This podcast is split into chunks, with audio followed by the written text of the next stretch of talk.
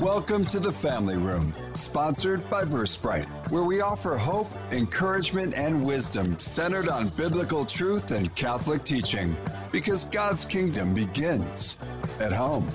Now, welcome your hosts, Mari, John, and Craig, right here on AM 1160, The Quest, your Atlanta Catholic radio. We're going to be talking about solid Catholic business principles that can be applied to our family so we can have structure and really concentrate on the family. I know, John, that's something you and I talked about Yeah, how you yeah. apply business to faith. Yes. So, what are your thoughts on the topic today? I just think that that our guest has taken this like to the degree that we didn't even begin to imagine as as we spoke about this. So I'm excited. I'm excited to hear. Plus, it's th- this is going to be an honest to goodness, real practical application. There's no fluff here. This is the honest to goodness, real world. Wait till you see. I'm excited. Well, he's got more kids than most businesses That's- have that's employees, saying, like, so uh, like- we'll see. We'll see how that goes. Mari, what do you think? Yes, I'm excited as well. And I love the level of detail he gets into this and how he makes it happen. I'm thinking, I'm laughing because some of what he shared with us, I thought, I tried to implement that in my family, and I think I was the only one talking. and nobody else really bought into it. So I'd love to also, you know, hear how do you get 15 plus to 17 people on the same page going forward. Yeah, in my business life, I can make that happen. But in family, I don't know. It feels a little more. Uh, I can't do the it with same. four, so yeah. Yeah. so before we begin, John, as always, would you open us up in a prayer? I will do that. In the name of the Father and the Son and the Holy Spirit. Amen. Amen. Heavenly Father, we just give you thanks and praise for this opportunity again to be together to talk about things that are uh, related to a family, to families, to, to understanding and knowing what is your will. Today, you've brought to us a very special person, actually, some very special people, an entire family, and, and, and some principles. And we would ask you, as we always do, that you would open our minds and our hearts and make us docile to your spirit and make us receptive to those things that you would have us understand from this time together. Father, we ask this in Jesus' mighty name. Amen. Amen. In the name of the Father and the Son and the Holy Spirit. Amen. Amen. So, without further ado, we've done all this talking about the special guest. We would love to introduce to, introduce to you today Conor Gallagher. And Conor is coming to us. Uh, he did his undergraduate work at Franciscan University. He received both his MA in philosophy, so a master's degree in philosophy, and uh, JD from Catholic University of America. He clerked for the Honorable Robert Conrad, Chief Justice of the Western District of North Carolina. Um, he's currently CEO of Tan Books, and Craig, I think you guys are going to talk about that a little bit more and a little bit later. Um, he's on the board at Belmont Abbey, so our good friend, well, I say friend, Dr. Thierfelder, has been with us before, so they they collaborate. I think Conor may have some humor to share with us on that front. Um, he's author of, of, of several books. Uh, if, if Aristotle's kid had an iPod, um, still amidst the storm, um, parenting for eternity. There's a lot of great stuff out there, but really, we're we we got wind of you, Conor, through the the brief article that you wrote in Legatus magazine about parenting 15 applying business principles to a family with 15 children. So we are going to change when we're done with this interview, Conor. We will no longer be the family room. We will either be the family wing or the family zip code. We're not sure, but it'll be much bigger than just the family room. So, ladies and gentlemen, Mr. Conor Gallagher. Conor, thanks so much for being with us. It's a real honor. Gosh, thank you so much. You guys do such a great job on your show, and uh, it's I'm humbled to be here. Well, again, we appreciate We're you glad. being here. Thank you very much. So, Conor, question. So, you're a fourth generation of the Gallagher family that owns and runs Tan Publishing. And I think overall your company's 85 years old. Is that correct? That's right. So 85 years ago, my great grandfather started a company called Goodwill Publishers, and he was selling Bibles door to door all around the country, knocking on doors and and selling Bibles. And uh, eventually, um, it's actually an interesting story. His his, uh, his uh, speaking of family, since that's our topic, his wife died um, and leave, left him with a number of small children. And one of those small children was my grandfather, who was uh, about 12 years old. And he was he took his son, my grandfather, on a sales trip selling Bibles, and came across this Catholic monastery in Belmont, North Carolina, and knocked on the door of the monks and said, "I can't raise this kid by myself. I'm traveling around." So he literally dropped my grandfather off with the monks, and the monks raised my grandfather And, uh, and so that began my family's, uh, relationship with Belmont Abbey College and Monastery almost 100 years ago. Um, and then as my grandfather grew up and came of age, he and uh, his dad really took this um, Bible company um, to another level. T- eventually founded the company that we now call Goodwill Publishers.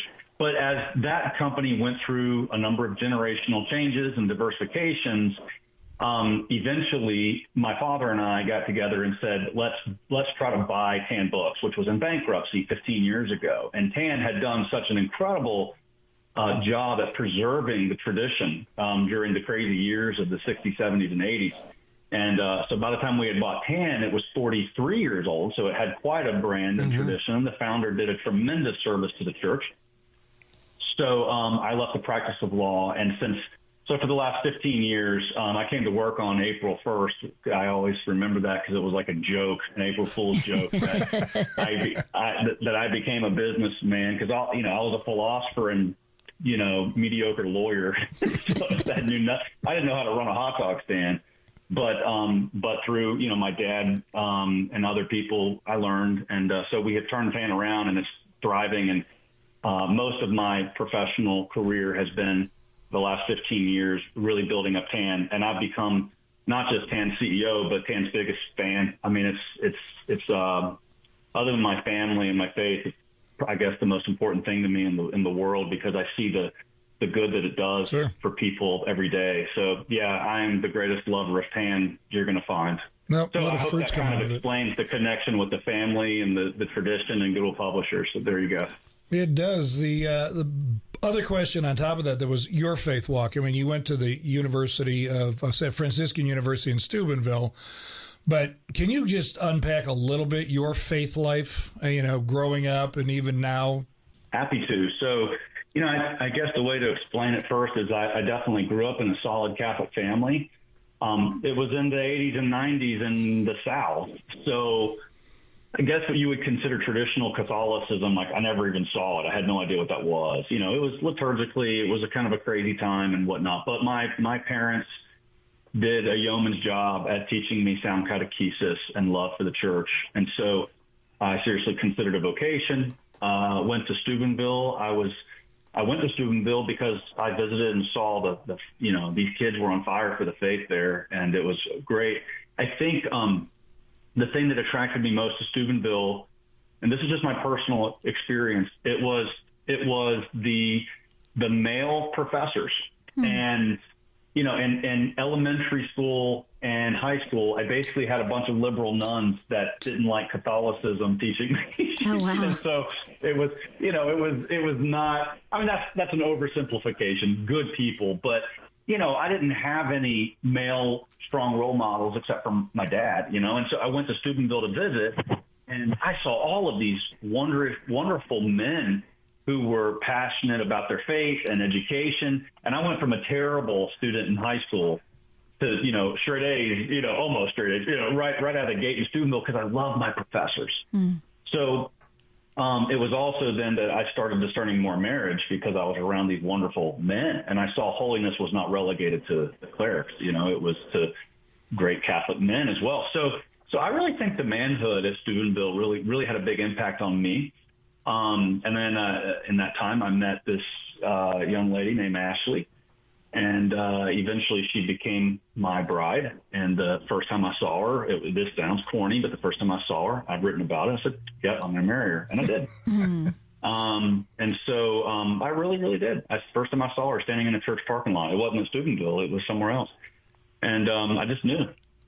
You know, so um, and uh, I think I think you know I'm in more love with her now than I ever was. 22 years of marriage and 15 kids. I mean, I'm crazy about her. So, you know, I think um, back to the faith journey. I hope I'm not talking too much here, guys, but you know, you get married young. We got married young and uh, started having babies, and I had no money, and we went to grad school, and I took out loans. You know, it was like anyone that would loan me money, give me money, and we're buying diapers and law textbooks and philosophy books. You know, and I'm, so I'm going to law school during the day. I got a kid. Um, And my, my dear wife, we moved to DC. She knows no one. She didn't grow up with kids around. She didn't know what she was doing. Um, I'm going to law school all day during the day, and I'm going to philosophy school at night because I was doing this two degrees at the same time. And somewhere in between there, I'm working for professors to try to, you know, get some milk money. And um, so it was a hard, hard three years. And talk about faith journey. Here's some confession. I don't think you guys can give me absolution, but you know, um, I, I was, uh, I was kind of, I knew, I knew it was hard, but I don't think I knew how hard it was on my wife. Mm. And to any, any young, especially young, again, I'm just speaking to men because I am one, but you know, I, I, any young men out there who are busting their butt early on in their career or getting more education and they have this new mother, wife and mother at home, you know, you're not paying enough attention to her needs. I'll just tell you that right now. I don't care who you are. You're just not. Okay. So pay more attention. If I could go back, I'm not sure I would like drop one of the degrees or I'm not sure what I would do, but man, I got on the metro. I left all day. I got home late at night, real late at night, checked in once or twice through a text message. And that was it for three years. Mm-hmm. And, and I did, I did not fully appreciate, and I'm off, you know, having not a good time because it was hard work, but I did not understand how hard it was for my wife. So I have deep regrets about that. And um, I, I'm so thankful that she was so strong and persevering.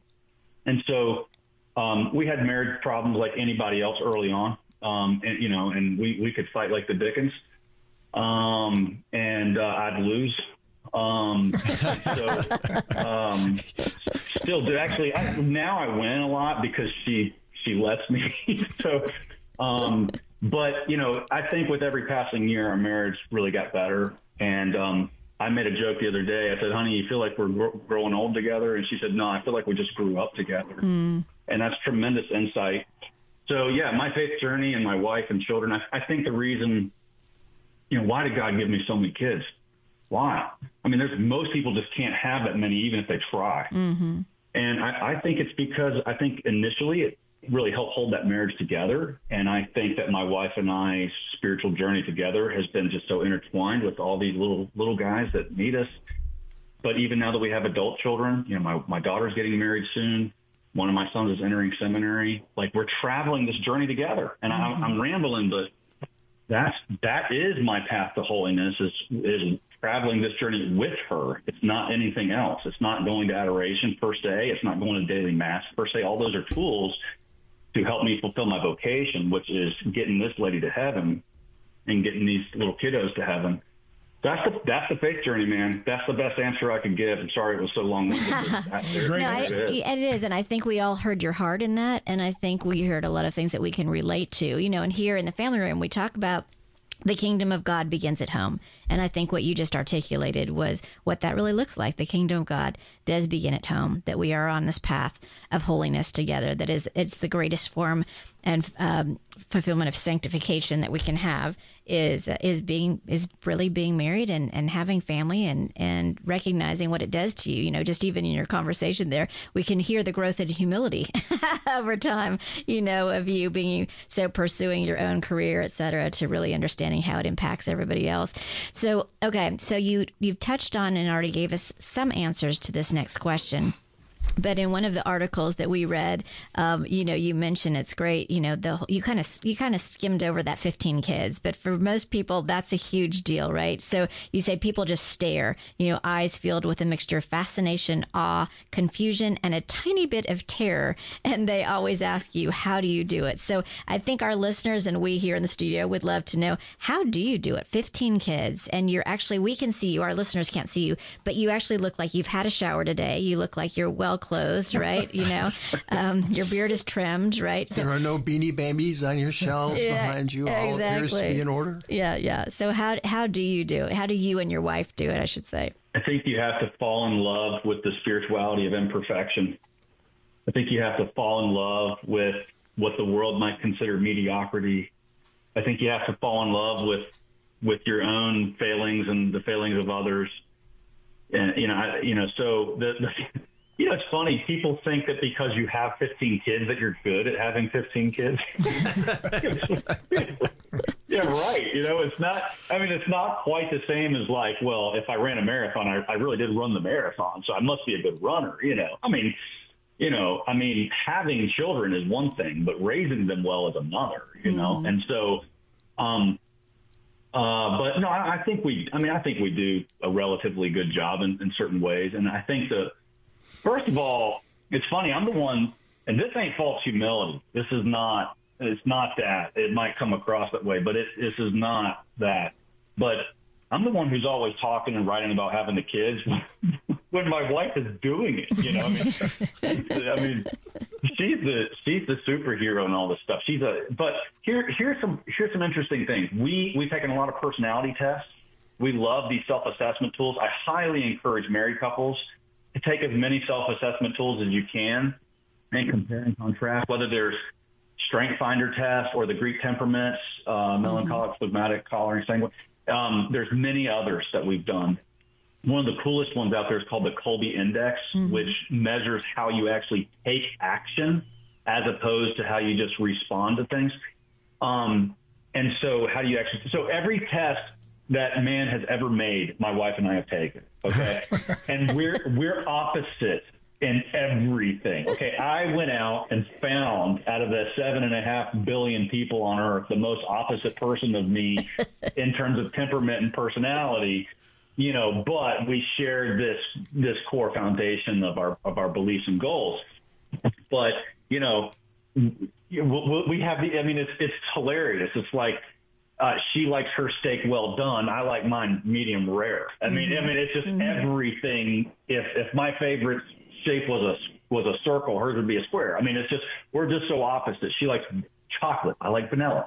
I'm giving silly examples, but in terms of our personality and our strengths, we are opposites. But that's why opposites attract, and that's it. Really is. I mean, so I think my point is that learn what your own strengths and weaknesses are, and most likely your spouse has some strengths that you're totally lacking and vice versa. Mm-hmm. And then hone in on that and discuss it openly discuss it in a spiritual context and real and once you become it's it's just like running a business since that's sort of the topic a leader who is um, insecure doesn't ever want to hire people that have other skill sets than them they kind of mm-hmm. want to be the the king of their own little hill but a great leader will surround themselves with people that are way better at other things than they are okay it, it's the same thing with with marriage. I mean, granted, you just fall in love with who you fall in love with. I'm not saying you have to get all your your girlfriends or boyfriends to take a personality test. I'm not saying that, but build on the the inner uh, the, how,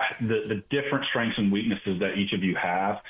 That's how we do. That's how we do it. You know, in the sense of she's really good at certain. This morning, this morning, my my uh, 21 year old son who's graduating college, he he's having a uh, let's see how do I say this, like a like an issue. He has an apartment and he's and he's getting out of that lease, something that we've all been through. Mm-hmm. Well, even though I'm the lawyer, she's ten times better at like reading the lease and dealing with the with the apartment complex and teaching him how to maneuver through this stuff. Yep. And and I'm at home, you know, I'm I'm here working on stuff for work. So she's learn what your strengths are and be comfortable that the other person has much better strengths. Complement each other. So that's one thing. I married my opposite. That was just a blessing from God, I think. The other thing of like how do we do it is we just don't we don't do it well all the time, but as I said, we love the imperfection and we love the fact that this is just a journey. Awesome. So, folks, if you're just joining us, you're listening to the Family Room. We're here with Conor Gallagher, uh, who's the CEO of Tan Books, and we're talking about a lot of different stuff. Um, Conor, it, it's as you we were talking about how you do it. You said in there somewhere it's like running a business, and I think you've done a really good job. And one of the things that attracted us to you and your content was your ability to think about your family and in terms of a business. And and I think one of the things you shared with us was like um, your family has every company has a mission statement. The Gallagher family has a mission statement, and there's probably more to it than that. You want to? Can you take us through what's the mission statement of the, of the Gallagher family? Yeah, so I think uh, every entity, whether it's a business or a, you know, a nonprofit or a parish or a family, and whether that's a family of just a husband and wife or just you know a dad and son or whatever or uh, 15 kids whatever it is it's an it's an entity that's separate from the individual i mean i think that's an important thing to remember mm-hmm. just like a corporation is like a legal person that's separate from conor right? So is an llc so so is a family. And this family is something other than me. So i need my own personal mission statement i think as a as a as a man. And i think my family needs its own mission statement. So I sat down one day and tried to go through the crafting of a mission statement with with our children and my wife. And so, you know, ours is centered around fulfilling the first two, the, the, the two greatest commandments: love God with all your heart, mind, soul, and strength, and and then love your neighbors yourself. It's that second one that tends to get in the way. Mm-hmm. I don't have a I don't have a problem with loving God with everything. That's kind of I get that, but the neighbor doesn't really deserve it. So that's a hard one. That's a really hard one. Um, um, and so, uh, so I, that's kind of how we picked it, and we phrased it in a certain way. Um, and so, I encourage your listeners to sit down and craft two or three sentences. You know, that's that's one option is like a mission statement is like two or three sentences fleshing this out. Another example is a vision statement. Now, usually a vision statement is kind of more people people use these terms interchangeably. I'm not here to talk about all that. But a vision statement sometimes is much simpler. So the, the vision statement for TAN Books is the purpose of our existence is to help people become saints. Mm-hmm. Period. Full stop. Nothing else. Like that's our purpose is to help people become saints. I've seen other vision statements with businesses out there, such as like the I think the breast cancer awareness company. Their, theirs was cool. It was this to eradicate breast cancer from Earth. Mm. Uh, that's pretty clear. Yeah. Like, there's no question about what's right. That's right. very strong. That's a very strong thing. That's a great vision statement because it just boom in your face. So I think that you might want to consider a crystal clear vision statement like that. Like get all get each other to heaven no matter what. That's exactly what I was thinking about. Yeah, yeah. you said it. Yeah. yeah. and glorify God when you're still here while you're still here on earth. Yeah. Yeah. Yeah, yeah. So you can come up with your own phraseology um, and it's a lot of fun and it takes a couple repetitions. So crafting a good mission statement or vision statement, just like a business, it takes a couple iterations. You don't nail it the first time. It takes some time. Okay. I, I do have a question though. I'm visualizing 15 kids, you and your wife, all sitting there trying to do this. Any tips or tricks on how you got everybody involved and felt like so that they felt like they were a part of it? Obviously the one and two year old may not have had much to do with it, but they crafted it. I, actually, they were the. you know, I, I think the uh, uh, kind of maybe lack the uh, maybe it's lacking satisfaction of an answer for you, but the answer is, is the perfect's the enemy of the good, right? Mm-hmm. So the fact of the matter is, is when we when we did our we did you know a year ago we did a big sit down, and for whatever reason, there was two or three kids that couldn't be there. Yeah. And I'm like, well, if I wait until everyone's here, it ain't gonna happen. So we just got to do it, you know. And so some of the kids weren't there, and they were left out. And it's like, sorry, and we we proceeded. Um, so each family has to make their own decision whether like the little guys are there because they can, you know, get in the way. What I did is I took a first stab at it myself and crafted some things and kind of proposed it to the family. Say, hey, what do you think about this? Mm-hmm. Okay. And, and actually there's a little story in there that kind of shows you that this is not for dad or mom to just go and do alone. Um, maybe it's mom and dad go and do alone, especially if your kids are little. But I, I do encourage you to get the kids involved as much as possible. But one of the things that we have that are kind of subsidiary to the mission statement is our, our patron saint for our family. Mm-hmm. And I came up with St. Joseph in my little draft to kind of present to the family because I was just certain it was St. Joseph. And uh, I, it was probably like my five or six year old daughter at the time and um, she said, no, it should be Mother Teresa. And I was like, oh, that's cute. Why? Well, I got to meet Mother Teresa. It's her picture of me shaking her hand is hanging on the wall in the living room where we were sitting. So I was like, okay, she's just pointing to a saint, you know, that's on the wall that I met. So I'm like, oh, that's cute. And thinking, no, it's not her. Um, and then I said, okay, well, why do you think that? You know, I thought she said, because she's on the wall. And she said, because she changed a lot of diapers. Wow. Wow. and you can hear the mic drop. And instantly I knew that it was the perfect answer. Sorry, St. Joseph, you just took a back seat, buddy, and he's happy to, right? Because this was the perfect thing for my family. The only the penetrating insight of an innocent little kid could have given me that. And so Mother Teresa is our patron saint. So every night at the end of the rosary, we implore her hope. We seek her intercession. She's a patron saint of my family. Why? Because she changed a lot of diapers, and that's where we are in our state of life right now. So that's an example. We were talking about mission statements, but there's many other kind of things like core values, a tagline for your family, a patron saint. You can build around that. Um, and I'm trying to create tools to kind of help families really flesh all of that out. So it's not just a mission statement, but it's more of a comprehensive set of tools to kind of guide a family. And now we're getting back into that intentionality. I hate to keep bringing it up, but every other show it seems like there's a key to this. I think right? you do it intentionally. yeah. no, I mean, they're literally success is based on being very intentional. As we talked yes. about in work, you know, you consistently do evaluations. You consistently look at your plan. How do you tweak it? How do you do better? So it's great to hear that you can do that with your family. And uh, sounds like you have a lot of success doing it as well, especially because you have found a way to beat Dr. Thierfelder in having kids. so in your competitive nature, you've outkidded him by five. So nice job. That's pretty impressive. After break, we do want you to break open some of those other tools. I, I think people are st- standing there with their pins ready. And I do have to laugh earlier when you said, you know, take all the self-assessments. And you, said, well, you don't have to do it, you know, on the first date. I will tell you that one of my husband's favorite things to joke about is that on our second date, I made him take the Myers-Briggs. Um, so, and so for you, yeah, he took it, and we are quite opposite, and it has worked. We're about to celebrate 25 years of marriage in a few weeks, and it has worked quite well. So, but a big piece of that is the respect. So, listeners, we are thankful you're here with us in the family room where we're speaking with Conor Gallagher, who is the CEO of Tan Books and also the father of 15. So, stay tuned. We will be back. We'll be right back inside the family room in moments. Sponsored by Versprite on the Quest.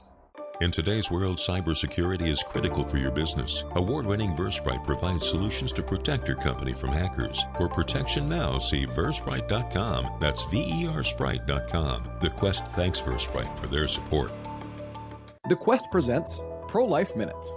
Healthcare providers should care about health, right? Why then has Planned Parenthood's actual women's healthcare services dropped over 72% in the last 10 years? Abortion is not healthcare. Abortion kills. Planned Parenthood is the largest abortion provider in the United States, with 700 abortion facilities, and in the 2019 fiscal year, they ended 345,672 innocent American lives. This is an increase of 13,000 in the last year and 25,000 over the last two years. To put that in context, that is about half the population of Washington, D.C. Why then does the United States government continue to send the millions of taxpayer dollars in funding and grants year after year?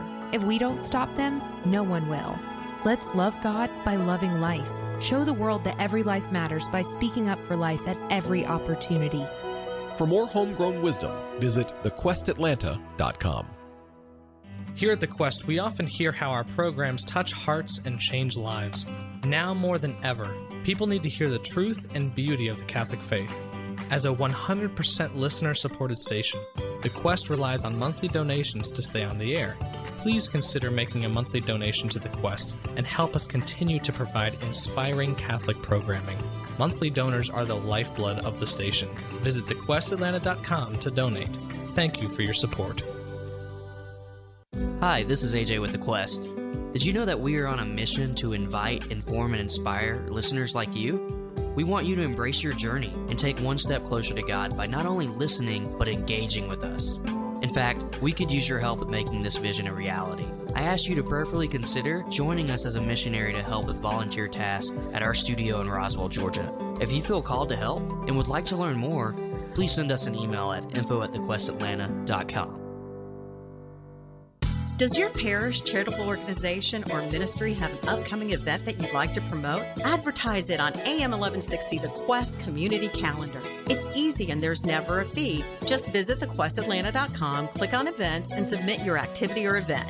Enhance the success of your community outreach event. Take advantage of the Quest Atlanta's complimentary community calendar and gain more exposure to the Metro faith community. Submit your event at thequestatlanta.com today. St. Joseph was a man of few words. In fact, not a single word of his was recorded in Scripture. But the father of Jesus spoke abundantly in his silence, and he certainly gave us a lot to talk about. Want to go deeper? Listen to the St. Joseph series on your Quest app and on thequestatlanta.com. We're back in the family room, sponsored by Versprite. Right here on AM 1160, The Quest. We're here with Conor Gallagher, CEO of Tan Books and father of 15 children. So interesting with 15 children and then your family background uh, growing up. What was your favorite family room memory? When you ask me that, the thing that came to mind, like I guess you think of, you're trying to think of a happy, joyful memory, but it's not my favorite memory, but it's the most important memory. Mm. How about that? That's, That's good. We'll take yep. that. And and it's I'm sitting downstairs one day, maybe see he's 14, he was probably two, so probably 12 years ago. My little Paul, um, and I wrote about this in Stillness the Storm. I got a chapter on it there. Um, but um, we heard him cry upstairs, and as any parent knows, you sort of like you can tell the difference in like a normal cry and like a real cry. And uh, we kind of started, we're listening. It's like that sounds more like a real cry. And then before we know it, his older brother is carrying the two-year-old down the stairs, and he gets downstairs, and we're trying to figure out what happened. To make a long story short, he broke his femur oh, goodness. substantially. The biggest bone in your body right. can kill you, you know. So I took, I literally took magazines and like a big ace bandage and made a splint, and I put him on the ironing board like a stretcher and slid him into the back seat of our suburban and took him to the ER. So we get to the ER, and I, I thought it was broken because it was swelling so quickly. Like his little thigh was becoming like the size of my thigh, you know, mm. extremely quickly. I'm like, he has internal bleeding. He's, he's going to die. They said, yep, his femur's broken. He's okay for now. We got to put him in an ambulance. So I took him to a child hospital, you know, an hour away, a children's uh, specialty hospital. Here's the memory though. My wife and I were both there. She eventually goes home but he was so little they couldn't give him enough pain meds safely to make the pain go away. If they gave him any more, he would stop breathing and stuff like that, right? Mm. So this kid is in agony all night long, and I'm sitting in this hospital bed, and that every stinking time the nurses come into the room, which is like every two and a half minutes, mm-hmm. it would wake him up, and he would he would kind of shake into awakeness and it would move his leg, and then ah, the agony would start all over. So here I am, a dad with his two-year-old who's in agony all night long, and I can do nothing mm-hmm. to stop it. So, and I remember sitting there saying, Lord, if you would just snap my femur, please just snap my femur and re- relieve this, give it to me, you know, take this mm-hmm. pain from him and give it to me. If even that, I just wanted to enter into suffering with him. It was just like, I cannot stand watching my son suffer and there's nothing I can do. I would have so easily taken his place, you know. And I hear that it's, you know, it's worse than a bullet wound. I mean, a, a you know, a femur breaks the most painful thing you can endure. But I would have done it in a heartbeat without thinking. And so the the importance of that is until you endure something substantial, you don't know how much you love your own children. And then it's just merely a shadow. It's just a mere reflection, a penumbra of God's love for me. I mean, so, you know, until you experience some kind of deeper suffering, you just don't know what love is.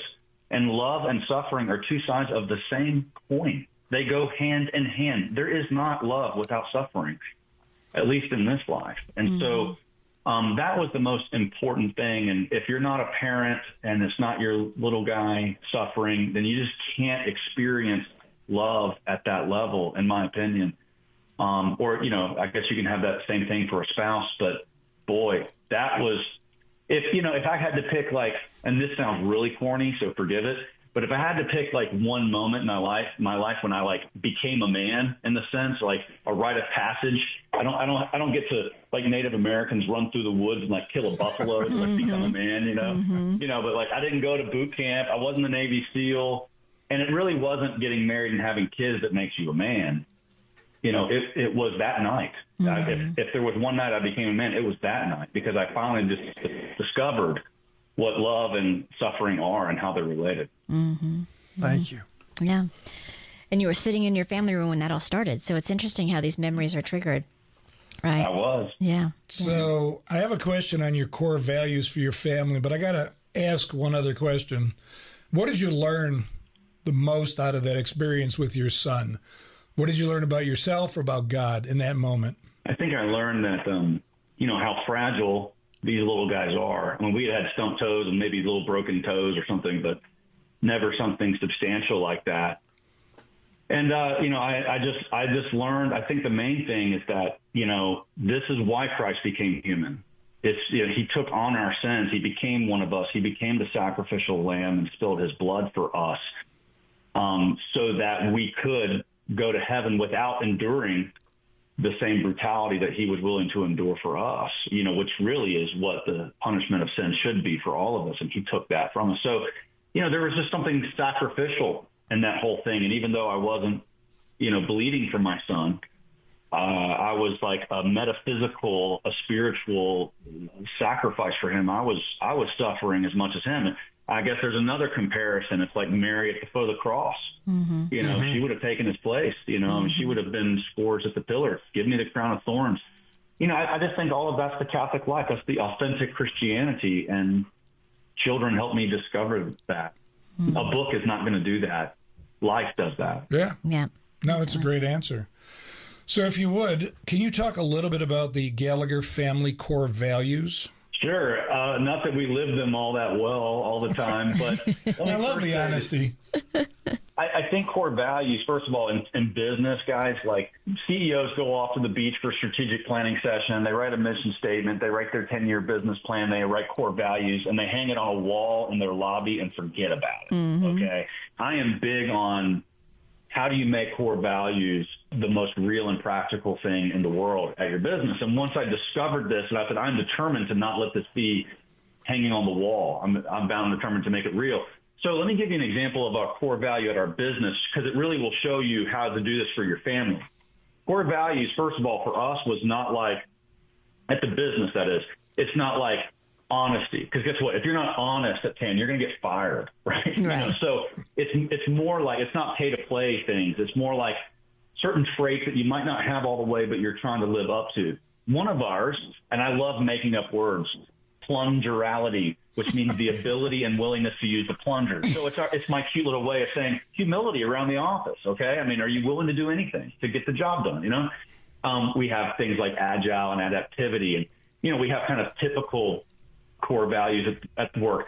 But when we do employee reviews, we use the core values as the metric to kind of run through, and we're very open and honest. Mm-hmm. You know, and and we went off recently uh, for an annual planning session up in the mountains, and we we we assess all of the managers together anonymously and got the re- so even I'm getting you know mm-hmm. tanked on some of the core values by my staff, and it was actually a, a hilarious event, you know, because we're all cutting up about there's no way I lack that or this you know it was a very funny thing. We have to make make light of our imperfections but we learned a lot about each other and the perception of ourselves from others. So I did the same thing with the family. That's the point.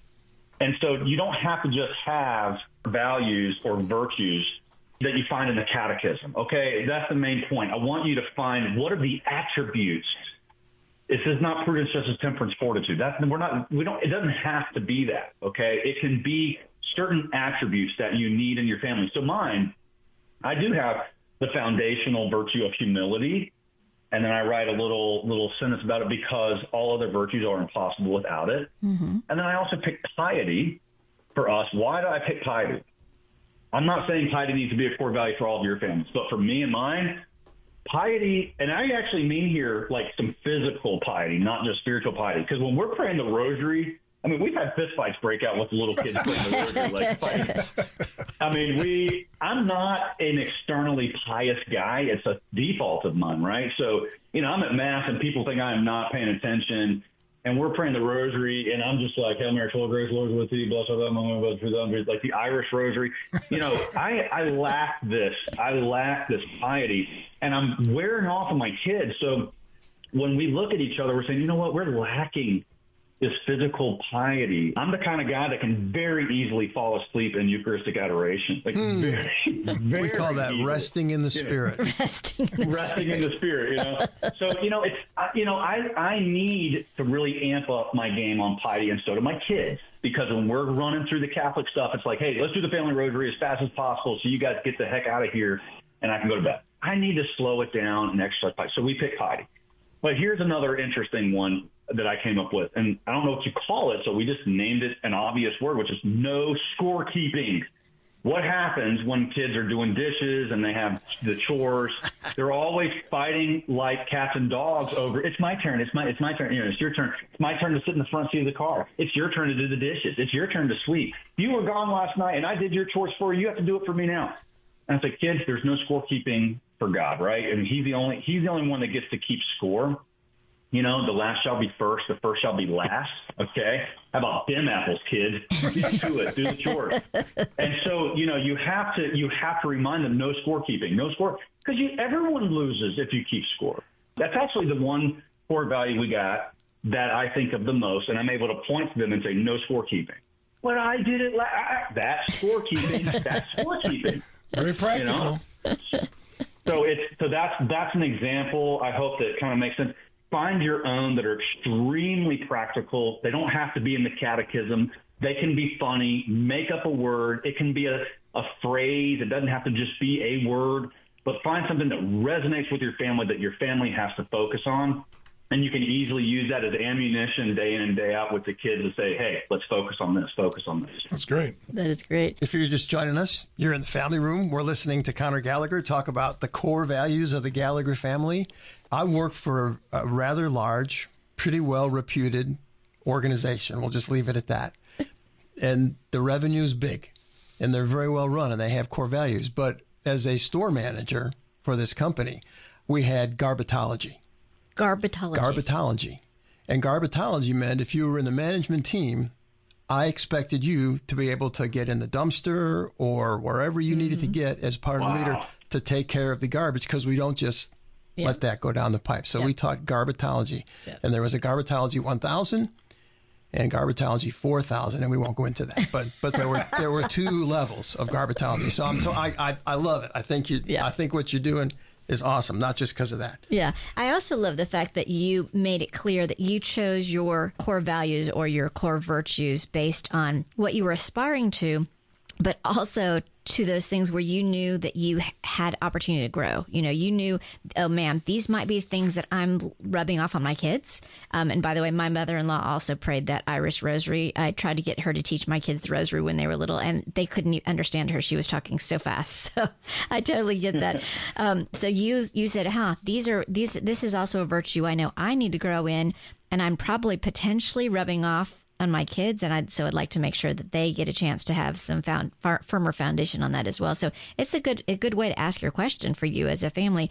So you also took some other things that are pretty business focused, like key metrics. You took Lean Six Sigma. You took uh, quite a number of other pieces and parts. What else would you want to share with us that would be helpful for our listeners to think about as they're thinking about how to take their business knowledge and their business application or practices and and use them to help their family run more to God's glory. I would just say this. There's so many people, you know, start businesses. And so if you were starting a business right now, what would you what would you start doing? Everybody, okay, first of all, you start figuring out a domain. You go to GoDaddy.com, you figure out what domain's available. You would you would start thinking, okay, what's this website look like? You know, how is it structured? What's the drop down menu? Everyone would do this just kind of naturally mm-hmm. if they started a business and they're trying to sell anything and make anything. You would start you would start researching about how to proposition your customers. What's the value proposition? You would do all this stuff. Everyone does it business when, when money's on the line. Well, your kids' souls are on the line, folks. Mm-hmm. I mean, so when you're doing all of those things, setting up the business and reviewing it, that's what we call working on the business versus working in the business, right? Mm-hmm. I'm saying work on your family, not just in your family. You're working in it plenty. Trust me, it's probably too much. Part of the reason families are all messed up is because we do too much. You got to do mm-hmm. less. That's the best time saving technique in the world is just do less. Okay. But, you know, in terms of another tool that you would do, something you would do if you were starting a business is you would come up with taglines. Mm-hmm. You would come up with some, you come up with your business name and you'd have some kind of tagline because every logo you've ever seen has a tagline on there. Nike, just do it. You know, I mean, you would come up with something. And so what's your family tagline? You can do that a couple different ways, but we picked a family scripture quote, right? So think about all the billion scripture quotes you've heard of, but what is one that really resonates with you and your spouse and your kids that says, if I had to distill down kind of a scripture quote that summarizes what our family's aspiring to, it's this, mm-hmm. you know? And it's what I would want people to know about that we're trying to do, even when we fail to do it. And so, you know, we picked as a family, he must increase and I must decrease, John 3.30. Mm-hmm. The idea is I want my kids, especially, and myself. I say whenever whenever somebody says I want my kids to do it, it really is code for I know I need to do it. Right. so, but I, I want them to realize that all of the things we're seeking in life and glory and everything is for God's glory. It's not our glory. And when I take credit for something or you feel great that you did something good or whatever, you're stealing God's glory for that. Take the blame, but give all the credit to God. And so this is when John the Baptist is seeing Jesus come and he says, he, Jesus must increase, but I must decrease. And that's what happened. Scott Hahn, who you all know, mm-hmm. I was talking to him not too long ago and we were talking about getting older as parents. I mean, he's a lot older than me, but, but, we, but he has adult children and I'm having adult children now. It's kind of happening quickly. And, and he said, Oh, no offense, Scott. I don't mean like you're way older than me. I'm just saying you're older than me. But, you know, he's further down the road. He's the elder brother in the faith. But, you know, he said, I used to be a rocket, but now I'm the launch pad. Mm. And that just, and mm. so that's all like my kids, his kids are launching from him, the launch pad. And my kids are now launching and I become the launch pad. So in one sense, this phrase for me meant I have to decrease over time as my kids increase and then I want them to do that as well with their own loved ones. And so it's all it's, it's humility towards other, and of course humility towards God. So that's our scripture quote. Come up with your own. Find a, a perfect statement. That's one thing. I talked about the family patron saint. That's really cool. And then also, I think there's you know seven beatitudes, and go go and find the perfect one that really represents your family. I picked um, "Blessed are the pure of heart, for they shall see God" mm-hmm. for different reasons. You might need peacemakers. You know, I always ask my kids, can I please have a peacemaker? They're fighting like crazy. Can I please have a peacemaker? And one of them points to the other. He says, it's his turn to be a peacemaker. you know, well, there you go. So maybe you need peacemakers, but, and these can change. You can change it every year. You can change it every day. But, you know, the point is, is to be intentional working on your family, not just in your family. The dishes will get done tomorrow. Don't worry. Take time out of your day the kids are going to get fed. They're eventually going to get bathed. But take time out of your busy schedule to work on the overarching goals and spiritual goals and tools that your family need to to to reach heaven. And so those are just some examples. I got a lot more, but there you go. Well, you said, Conor, you said something very early on. I think you um you even referred to you know the book Good to Great, and um Jim Collins business book. Mm-hmm. Right. Yeah. yeah. And and so um, talking about metrics and things, one of the things that you brought up is like what fuels your family. And I'm not going to steal any of your mm-hmm. thunder, but but in the spirit of mm-hmm. metrics, mm-hmm. the the riddle for the hour would be how do you get a 10 year old child to ask the Blessed Virgin 1 million 354,150 times to intercede for them at their time of death. So yeah. you can answer what fuels your family and answer that riddle probably all at the same time. yeah, it's awesome. You know, so yeah, Jim Collins wrote the greatest business book of all time called Good to Great. It really is great. It's a great business mm-hmm. book. And um, but he found that all of these companies that went from good to great, they had a key metric, like one thing, one primary number, and it was not revenue. It was like never revenue. Right. Okay it was some ratio, you know, something. It might have been revenue per store visit for Walgreens or something like that. But, you know, it was always some key metric. And then they would shape their whole business around nailing that one key metric. And all the other financial metrics that are important for banks and shareholders would eventually come through as well. But they all have this thing that he called it drives your economic engine. It's this like rocket fuel it just makes the business take off. And it takes a long time to figure out exactly what that is. I think at TAN, it's customer retention. How many times can we get the average customer to buy? Three times a year? Eight times a year? How many? So, I mean, I think every company is a little different. So I said, what is that for the family? Okay, if the goal is to get them to heaven, what's the one thing I can do that I can really focus on and that we can bend our family around to do this and everything? What can I do? And I figured, well, praying the rosary, praying the rosary, man. And so if we prayed the rosary, I think the math was something like if a 10 year old just prays the rosary, doesn't say any other Hail Marys, doesn't say the Angelus, doesn't say any extra Hail Marys, they just prayed the rosary every day from the age of 10, I think to the age of 80. Yeah. So it's like 70 years or something like that. Yes. Um, then they would say the Hail Mary like 1.3 something million times. And they would have asked our Blessed Mother to be with them at the hour of their death. What better investment can I make? I mean, come on. If you ask the Blessed Mother 1.3 million times to do something, She delivers. she'll probably relent just out of, you know, giving in. And and you, you don't always mean it to like to the greatest extent because again, we lack piety, you know? But sometimes you're really meaning it. And if you put that effort in day in day out, then you, you do mean it on a certain level and she's gonna re- she's gonna respond. That for me, I'm the dad. I'm making an investment into the kids' time every night. Not every night we fail, but most nights we aim for it. And make that investment, guys, that is my return on the investment. Just like I have a key metric in my business where I expect a return, I expect a return on those Hail Marys for my little kids. I expect them to get to heaven. I expect my blessed mother to be with them at the hour of their death because they're going to ask her 1.3 million times. That's what they're going to do. I love it. That's pretty cool. That's great. That's very cool. and enjoying uh, listening to you in particular because you you continue to just have a flow of thought which i can see why it melds itself into various books because as you continue to talk i can see oh you could write a book on that you could write a book on that and i know you've got a couple of new books coming out uh, you're never too busy and you have only one problem and without really diving into all those a whole lot, I'm just curious because my wife would tell you I have more than one problem. She only has one. yeah, a very large one. What is the only problem we have in your estimation? Well, first, I would say that um, you do have, we all have many perceived problems, which really we should call suffering. Uh, you have an annoying neighbor, you have health problems, you have financial problems, you have emotional problems, you have business problems. Anything that a lawyer would make money handling, okay, you have you have you have those problems.